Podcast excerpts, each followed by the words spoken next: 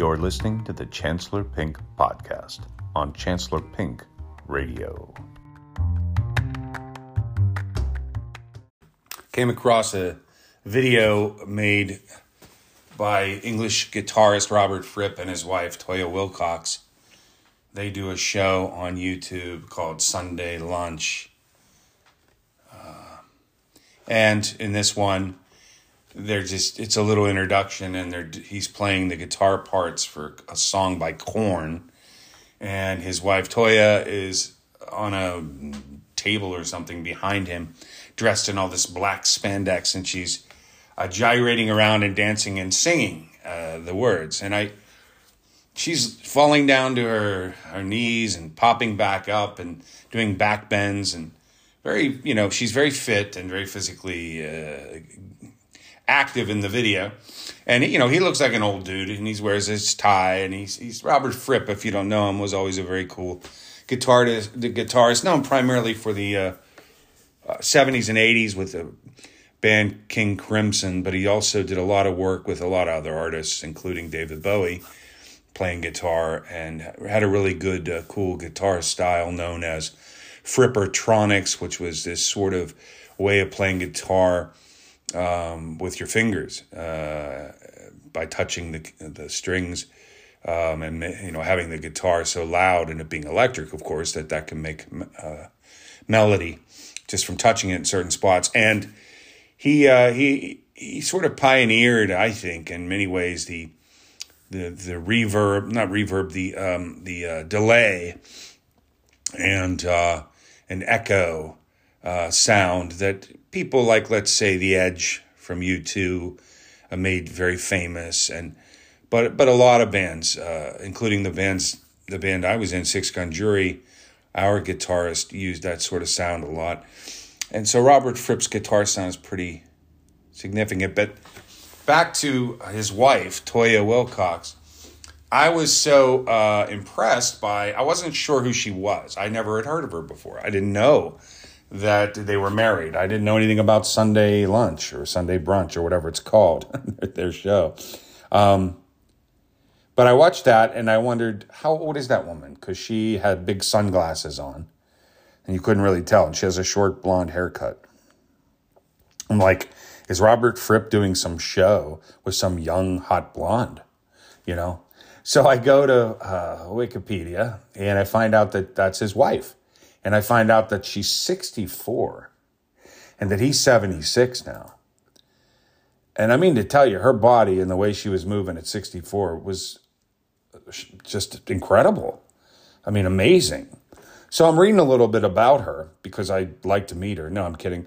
Just I was just curious, and I find out that uh, they don't have kids, and and part of me thinks, which I think is a normal thought, I wonder if that's partly why she's so fit and so active and able to be so healthy at 64. And he looks pretty sprightly and sharp for a 76 year old man. And they're doing this show. And, you know, and I, I was thinking about rock musicians. Now, some of them die very early of overdoses. And they're, they, some of them even uh, that don't die of overdoses die kind of young, like David Bowie and Lou Reed. They get cancers and things.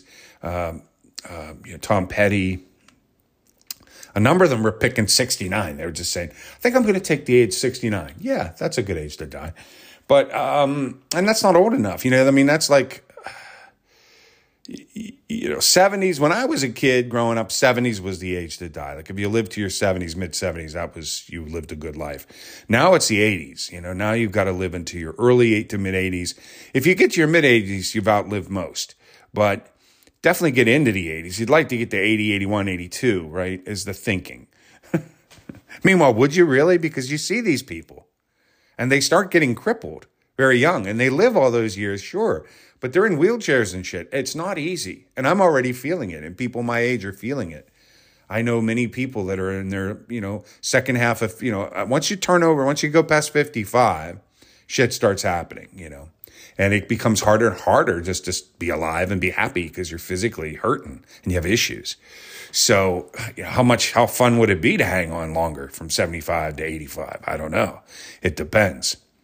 my dad's been very lucky. He doesn't have any issues. You watch him, you're like, oh, yeah, I want to live to 85. But then you look at almost everyone else, and I'm like, I don't know about that.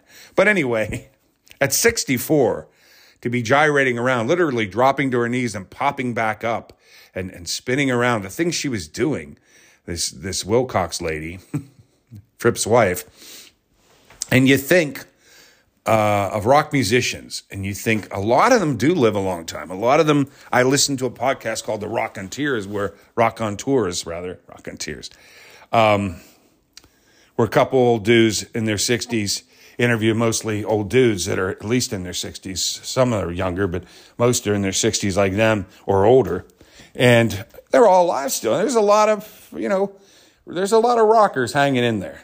And I thought, I wonder if they, you know if they didn't kill themselves with drugs or alcohol, or if they didn't cause themselves to get cancer because of their use of drugs and alcohol, potentially. Which I'm not blaming cancer on anyone, by the way.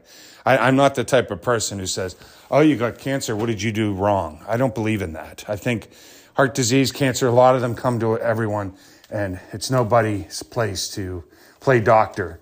Uh, we're all going to get something that kills us, and who knows why. And lots of healthy athletes get diseases that kill them, and they didn't do anything unhealthy or wrong. Or so, you know, let's leave the analysis of of what someone did, quote unquote, wrong to cause them to die to a higher power, because at the end of the day, we're all going to die. So what we did wrong, in my estimation, is become human, because humans die. So maybe we should have become some other species that lives forever, because otherwise if you're looking to blame people for their deaths, you're blaming them for being human. Okay, six, almost seven minutes into this podcast, and I haven't gotten to the point. Here we go. Ready? Strap yourselves in. I'm thinking about children. Why? Having children. Why is that the subject? Because Toyah Willcox and her husband, Robert Fripp, don't have any. And so my first thought was is it music that makes these people live longer? Because they're expressing themselves and they're freeing up their emotions and they're performing and going out on stage and things and it just requires them to to stay thin and to not overeat and to and to be active and to, and the emotional expression is healthy. And i thought was was it that? But then i thought also that this 64 year old woman never had kids and she's gyrating all over the place and looks hot and looks sexy but it's because she's not giving of herself to other beings. And she's lived selfishly for herself. She's been able to, all the way up until 64, live like a woman taking care of herself as a woman and not ever being mom and not ever having to play mommy. And same with Robert Fripp. And so my first thought about that was negative, as it is for a lot of people, right? Just like they judge, oh, what did you do to get your cancer? they judge people. Oh, you don't have kids. You're selfish. Oh, why couldn't couldn't give enough to have kids? That's a selfish bad thing, you know. No wonder you guys are having fun and living free and living healthy. And at 64, you didn't you didn't go through the burden, the stress of having children. You couldn't give of yourselves, you selfish pricks. Right? I mean, that's what most people would be thinking. That's what most people think about couples who don't have kids. And uh, I was thinking uh, about it differently. I, I, then see my mind goes through, and this all happened in about 30 seconds, and I thought of this podcast. I had those initial thoughts because that is the initial reaction, which I think is stupid and callous. And then I, I came to another realization. Maybe Robert Fripp is just cool, right? He always was. And, and she obviously doing Korn and singing that song is she's into darker things and cool things in reality. I mean, these are not your normal parents. Now, some, I'm not saying that musicians or cool people won't have kids, but what I am saying is that there's a lot of truth that you that you're into as an artist, right? Artists create things from pain. Artists create things in darkness as well as light, both, because they are an expression of truth, inner truth. And some people might say, I don't want to let negativity into my life. But as we all know from being adults, if, if you do that, you're closing out a lot of truth. Because being a human being and being alive, a lot of truth of that is negative. A lot of reality isn't good. Death is negative. You, you're going to shut that out? The reality of it. You can't shut it out. It's coming for you, it's coming for everyone you love. Um, loss in general happens regularly. You don't want to dwell on it, no. But truth is both positive and negative. And um, I think if you're a couple that is living in truth because you're living in art, as they are, a married musical artistic couple, which, by the way, when they die, they're leaving all their money to uh, an institute to give money for arts for children, the children in the arts. So this is why I thought of this too. They're, they're, they're inspiring children to become artistic and they are leaving it for children, which they never had. So maybe there's an underlying story why they didn't have children too, because they're thinking of children when they die, since they don't have any children of their own. So it's interesting, you know. Maybe one of them couldn't have children or something, but maybe there might be more to that story. But what I thought was they also are leaving their money to art and the creation of future artists. And I thought that living in truth makes it hard to be a parent. That's what I thought. And it occurred to me, and, I, and this is personal for me. I'm not going to lie. I have to pull back the curtain. Um, you know, as a father who went through a divorce with three children, um, I took criticism from family mainly, but also a, a couple friends over the years about my involvement with my children post divorce. How much, you know, uh, especially when when my ex wife moved across the state, five hours away. Uh, you know, not driving it and going up to see them all the time and so on and so forth. Uh, there are various reasons for it, not the least of which was finances, uh, not having the money to go and stay somewhere, not stay and drive around 10 hours in one day, or et cetera, et cetera. Living very much paycheck to paycheck uh, all of my life post divorce. Um, but there are other reasons too. And not, you know, maybe some of them are personal flaws of mine, sure, whatever. But here's what I was getting at with that. Some of us are only cut out to be, uh, are not cut out to be parents or if we are parents, we're cut out to be a different kind that not everyone would approve of. And by that, I mean, if we are artist types who live in truth. Uh, I know people that like to think of themselves as artists who live in sunshine and happiness, and that's fine. There is sunshine and happiness in art. But the true artist, uh, the one who's reaching down into their, their innards to create what they're feeling and they're not afraid of expressing whatever it is that comes to them. They're not afraid of reaching their inner truth. The creation of art to the to the I think that the artist I'm talking about anyway, the artist I've always loved and enjoyed in music and film and everything. I like horror movies. I like mysteries. I like uh, dramas that are you know all dramas involve death, crying, you know, fighting. I mean, right? We we we if you love movies, you, you, you a lot. You've got to have a side of you that really loves the darkness of humanity and and truth because and and and not just joy because most movies are made about people that are criminals or people dying of something or people killing someone or people you know or people just suffering through something even dramas that are about regular people it's not a story if there's not some calamity that they're overcoming, even if they overcome come it and it's a story of strength in the end and, and triumph, there's a lot of grief in there. And um, and those movies make you cry because there there's something beautiful about people dealing with the truth of suffering and overcoming it. it gives you hope. But you can't just look away from the ugliness and the part that they're overcoming. You have to acknowledge it and live in it. And I I'm I think that what we see, parents are taught to hide things from their children, right? Whether it's, you know, by the rating system of movies and you don't show it to them a certain age and you're a bad parent if you show a horror movie to a child, you know, who's nine or something, that's like akin to child abuse.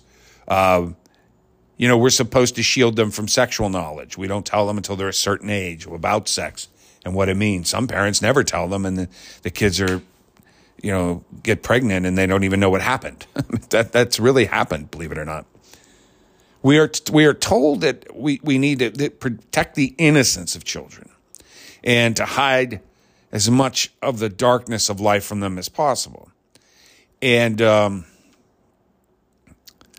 you know help them not see it. I was reminded of that strongly by the ending of a movie, which I won't spoil here, but there's a movie called Speak No Evil that's out now, available on demand.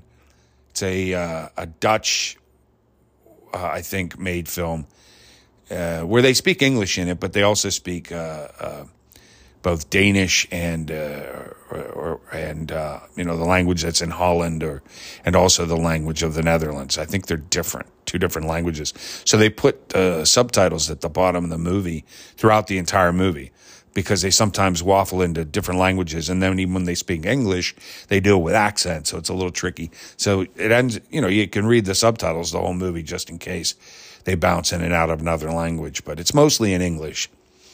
But it's really a horror movie. It's about a couple couples. One goes to spend a weekend with another. They just met them on a vacation. And they take their young daughter, and that couple has a mute boy who has no tongue.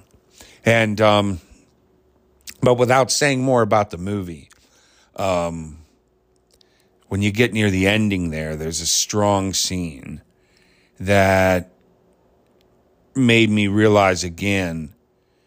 The child is saying, I, I, this won't spoil the movie. The child is saying, I'm scared, I'm afraid. And the parent says, Don't be afraid. I told you I'll never leave you. When mommy's here, everything will be all right. You know, mommy's here. And that's how we talk to children right? We talk to children that the truth is out there, but we either shield them from it or we tell them it'll be all right. Everything will be all right. I'm here. I'll protect you. And, you know, uh, for most children it is, but I was thinking about the reality of the children. I saw a little boy on TV just yesterday, bald little boy, and he said, a little, little, like five year old or something. And he said, he said, I'm one of the kids that has cancer. And he said, it's so cute. And it really moved me. And I thought, wow, can you imagine being a child? And so you're learning about what life is and you have cancer and you just sort of say, Oh, I'm one of those. Some kids get cancer. I'm one of those. And that's the way he said it. And it's like, wow, no, if you only knew, thank God you are a kid that young. No, no kid should get cancer that's not you're not just one of the kids that gets cancer. You know, you're it's very rare and you're an unlucky kid and it's horrible.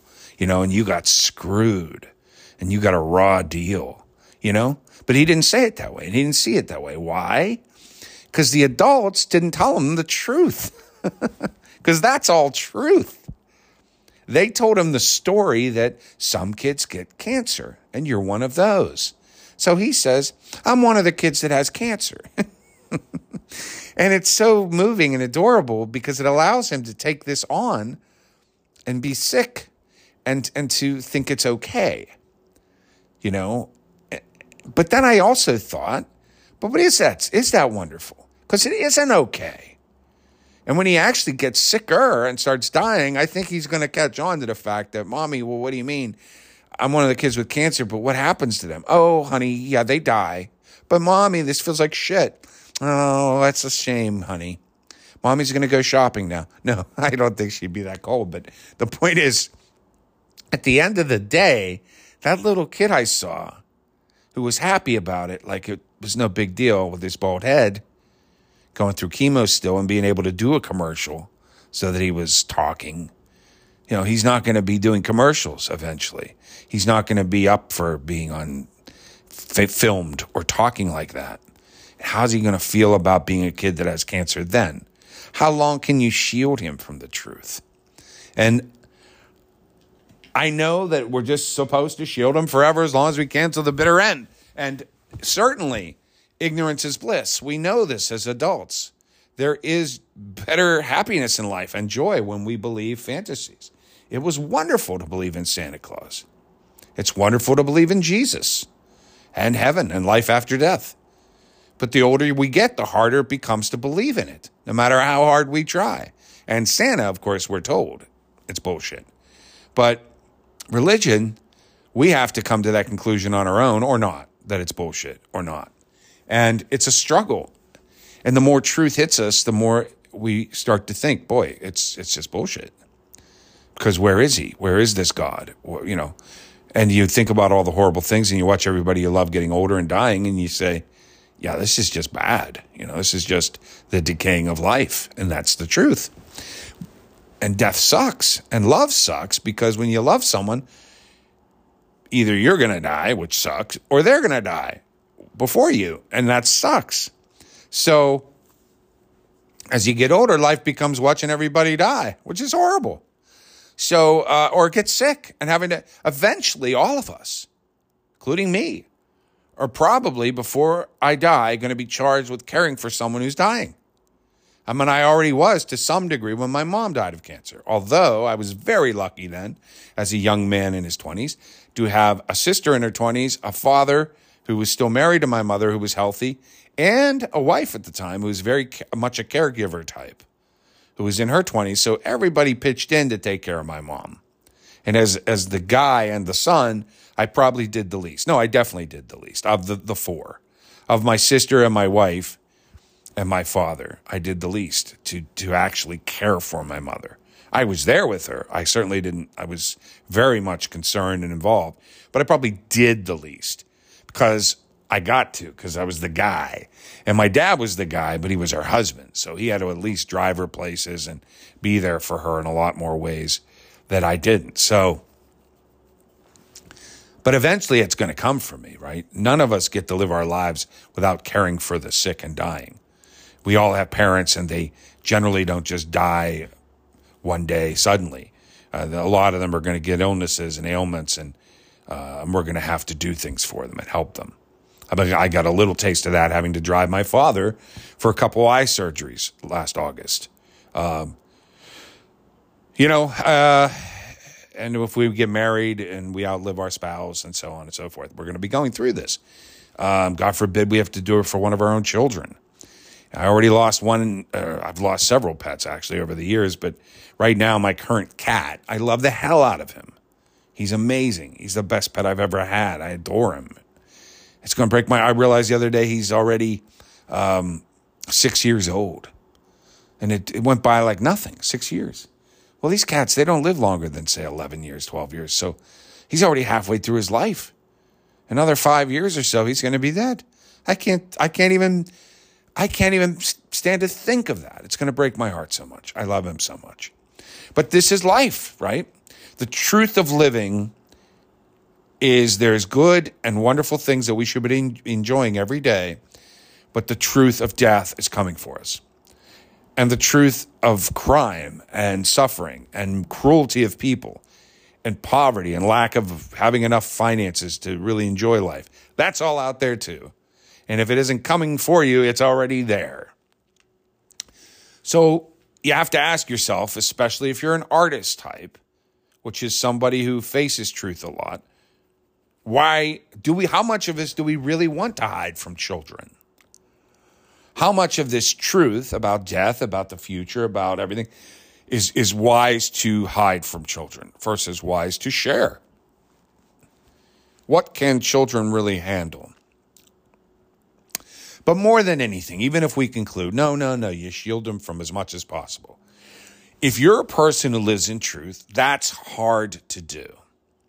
And if you're a person who lives in truth, you're generally going to be uh, when you take time to care about others and be compassionate for others and empathize, it's going to be on a more base level, on a, on a very real level. In other words, come on, let's go fly kites and let's catch ball and let's have fun and let's go to a park and all. you'll have your moments of that. But what's really going to speak to you as an artist and a truth teller is, you know, when your child's crying, when your child has a problem, I can address that. I can help them. When you, your child needs someone to fight for them, I can get in there and get to the get to that asshole that fuck with my child. You know? So there's a parenting style that comes more natural to people who don't live in truth, which is the happy, sweet, go-getter parent.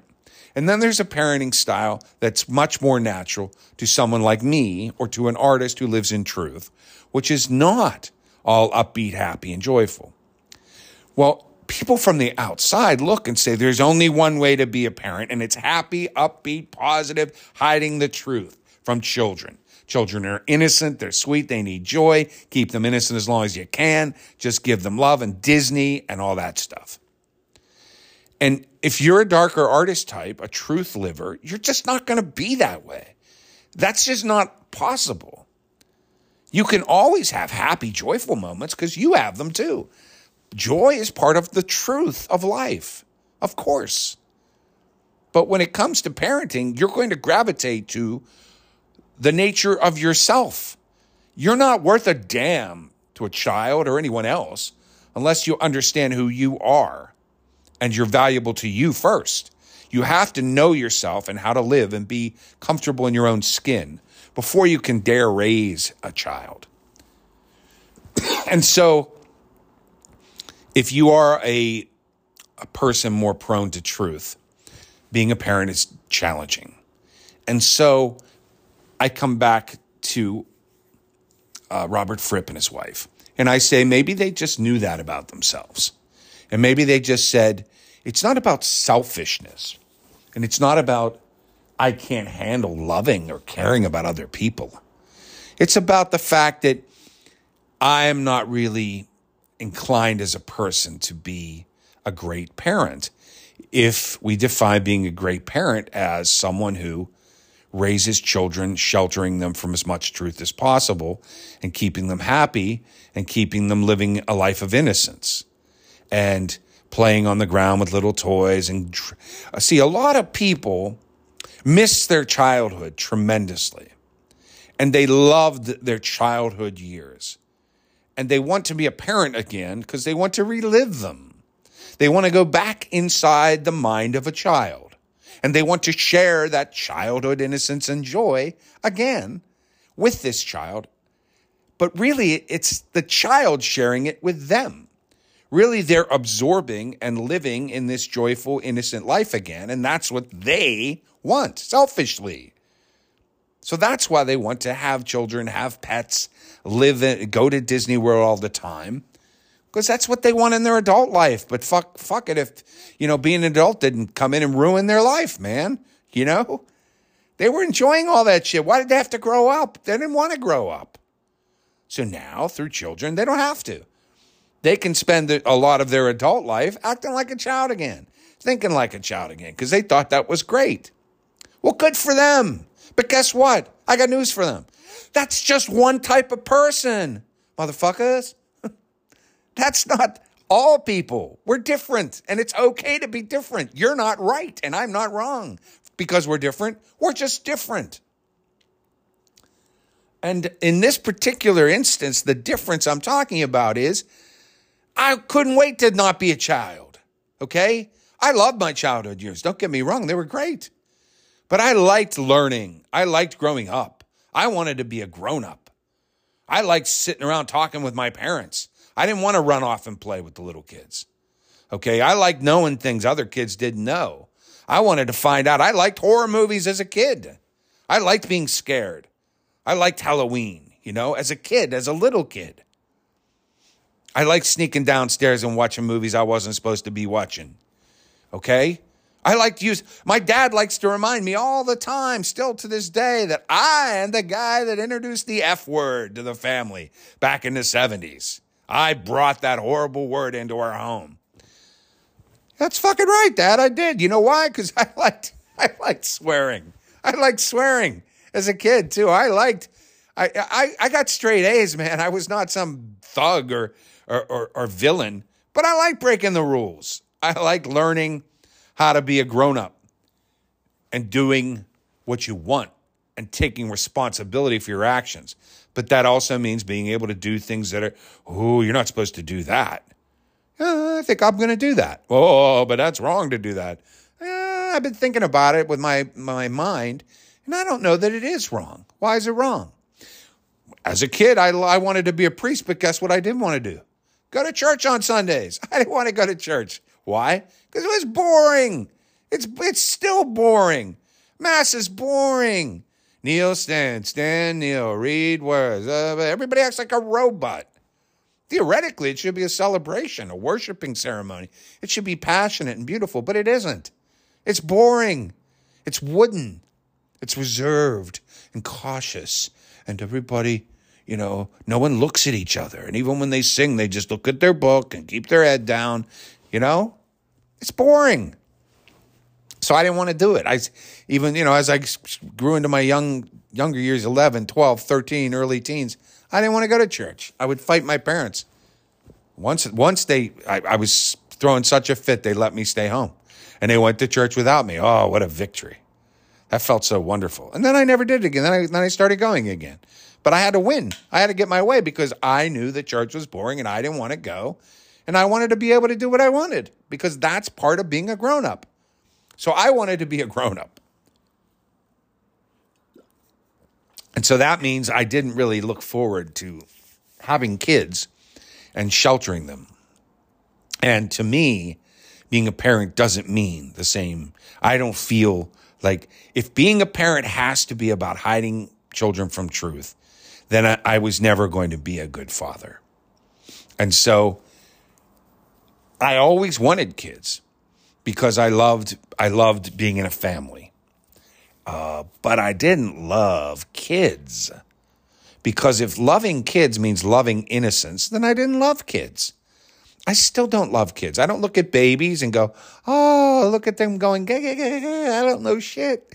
I don't know what's going on. Eh, I'm just a dumb baby. Oh, that's so beautiful. No, I don't like that. It does nothing for me. And I don't I don't look at little kids playing, going, ah, come on, ah, run around, make loud noises. Ah, ah. I don't I don't look at that and go, oh, that's so adorable. I look at it and I have a lot of them that run around here where I live.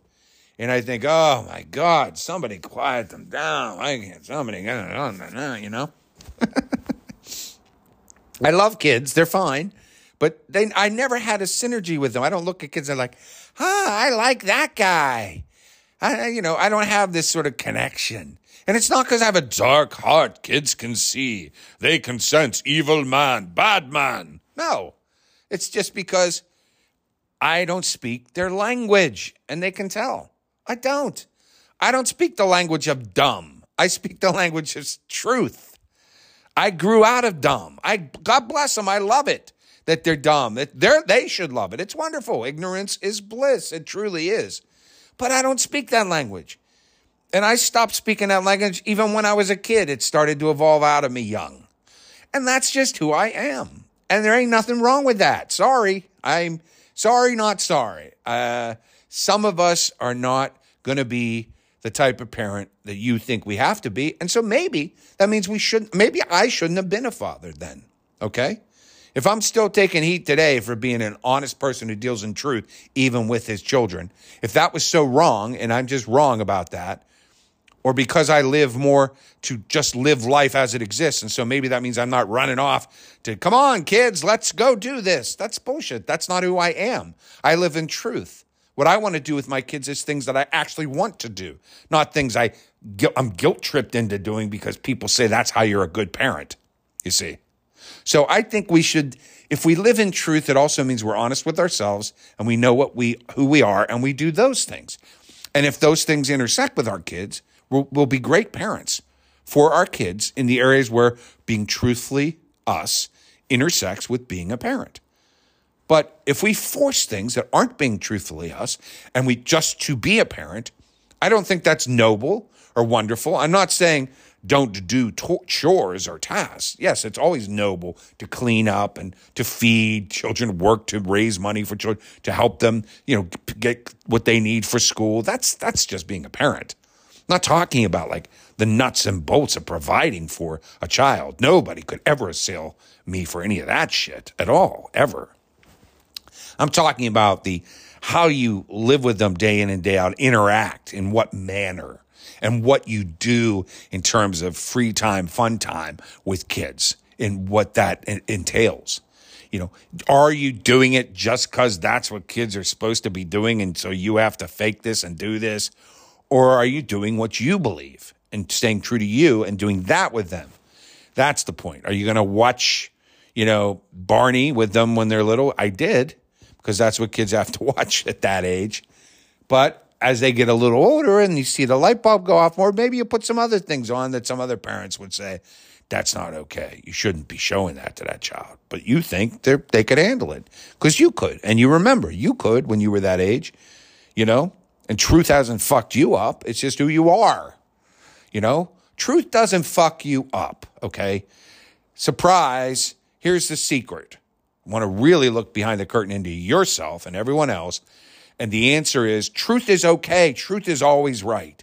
Truth is never wrong. So I think we learned that through the Donald Trump years. We have to stop being afraid of truth. But truth and parenthood might not jive that great together, right? Truth and parenting might not make the greatest bedfellows. And so maybe the truthers, especially the artistic truthers, maybe they shouldn't have kids. Maybe Robert Fripp and his wife didn't have kids because they knew that they were uh, truth telling artist types and that being parents was not going to be something that would really fit with who they are. And it would be dishonest. And they love children and they care about children. And they're showing that by giving their money to children. But they just know that being a parent to children, it wouldn't have really been their scene until those children were like in their teen years. Because when they're young, all that innocent bullshit and the fake stuff, they couldn't handle because they don't live that way. And they can't just make themselves live like that. It's not who they are. It would never happen. It would be like someone trying to be black when they're white. It just can't happen, you know? And so I think that that is, is, is a reality of parenting, that if you're a truth teller type, it's probably going to be tough for you to parent your children, at least in their early years. And not, and even if you can find a way that makes it work great, the outside world's going to look at it and judge you. So even if you're content and your kids are fine with the way you're parenting them as a truth teller in those younger years, others are going to vehemently disagree with that method. And you'll hear about it probably for the rest of your life. And maybe even your kids will grow older and blame you for what you shared with them when they were younger. Maybe you were wrong. Maybe, maybe there were things you shared that you shouldn't have. Maybe they weren't up to snuff like you were at their age to handle the truth that you shared with them because you were strong enough at your at their age to to know that truth. But the point is, that's not your fault. It isn't. That's not bad parenting. That's called you weren't cut out for it. Not everybody keeps every job they get. Some of us get fired. I never have been, by the way, just as an aside. But a little pat on the back to me. Never been fired from a job in my life. But a lot of people are fired. Most people are fired from a job at one point or another. And if they're not fired, they quit because they don't, it's not them. They can't enjoy it. It's not working for them. They don't fit that job. So look, this is what life's about. We, we, we find avenues where we belong and, and, and we stay there. That's a good life lived. That's a life well lived. Find the manners of existing that suit you best and do that. Um, and, and don't be ashamed of it and don't apologize to anyone for it. And some of us, if we live in truth, parenting may not be the thing for us. Now, you could have another parent, your partner who's with you, who is real good at living in fantasy child world and nurturing in that way. And it might be a wonderful one two punch as parents. And that kid might be raised perfectly then. They got the truth telling dad or mom, they got the child mindset dad or mom. Wow, wonderful. But see, when you're divorced like me, you're kind of shit out of luck in that regard because it when you're with your children, it's just you. It's just you. You don't have anyone to sort of offset it with. So your time with your kids and your parenting is going to all be about who you are and who you're able to be. And um, yeah, maybe maybe the truth telling artist type isn't the best parent.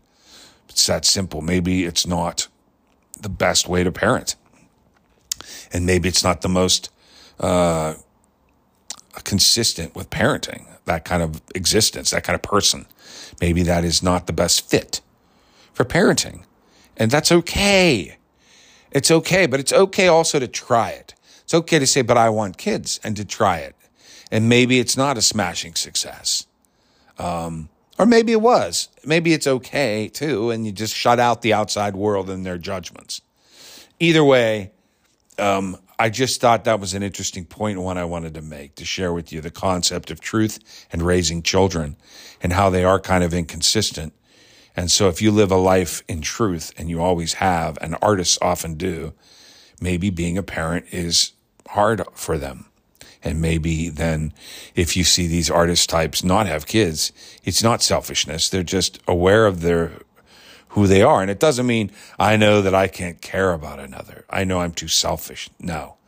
Fuck that shit. That's like, again, that's like blaming someone for cancer. No. It means they're saying, I know who I am. And I don't think that my life, my behaviors, my belief, my philosophy of living is going to be uh, provide a child with enough of a happy, innocent life. I think I'm going to give them too much too soon by nature, and I won't be able to change that. And I, I can't, I can't be that. I can love them and care about them and be 100% a supportive parent and provide for them and do everything a parent has to do. But when it comes to providing that mental makeup and so that they're just joyful and shielded and innocent for as long as possible. I'm not going to be able to do that. I don't have that capability. I didn't have it myself as a child, so maybe I shouldn't have children. I don't think there's anything wrong with that thought process. I don't think you're being selfish. I don't think you're being I don't think you're selling yourself short. If you come to the conclusion that you don't think you're the type of person that works best with kids when they're young and therefore may not be the best influence, even if you want to put it that way. Maybe I wouldn't be the best influence for my own children when they're young because of the person I am. And, and I love who I am and I'm happy to be who I am. And I'm going to continue living who I am, but maybe who I am just, you know, isn't cut out to be a parent till the kids are 12 or 13 or 10 or some age where they're, you know, truly more able to deal with truth. I don't know. So these are thoughts worth thinking, thoughts worth sharing, I thought. And regardless, of whoever you are, if you're a person who loves getting back into the child mindset and getting down on the floor and playing with little toys and watching Disney and so on, or you're a truth talking, more realist type and can find your joy in life that way, regardless, I love you.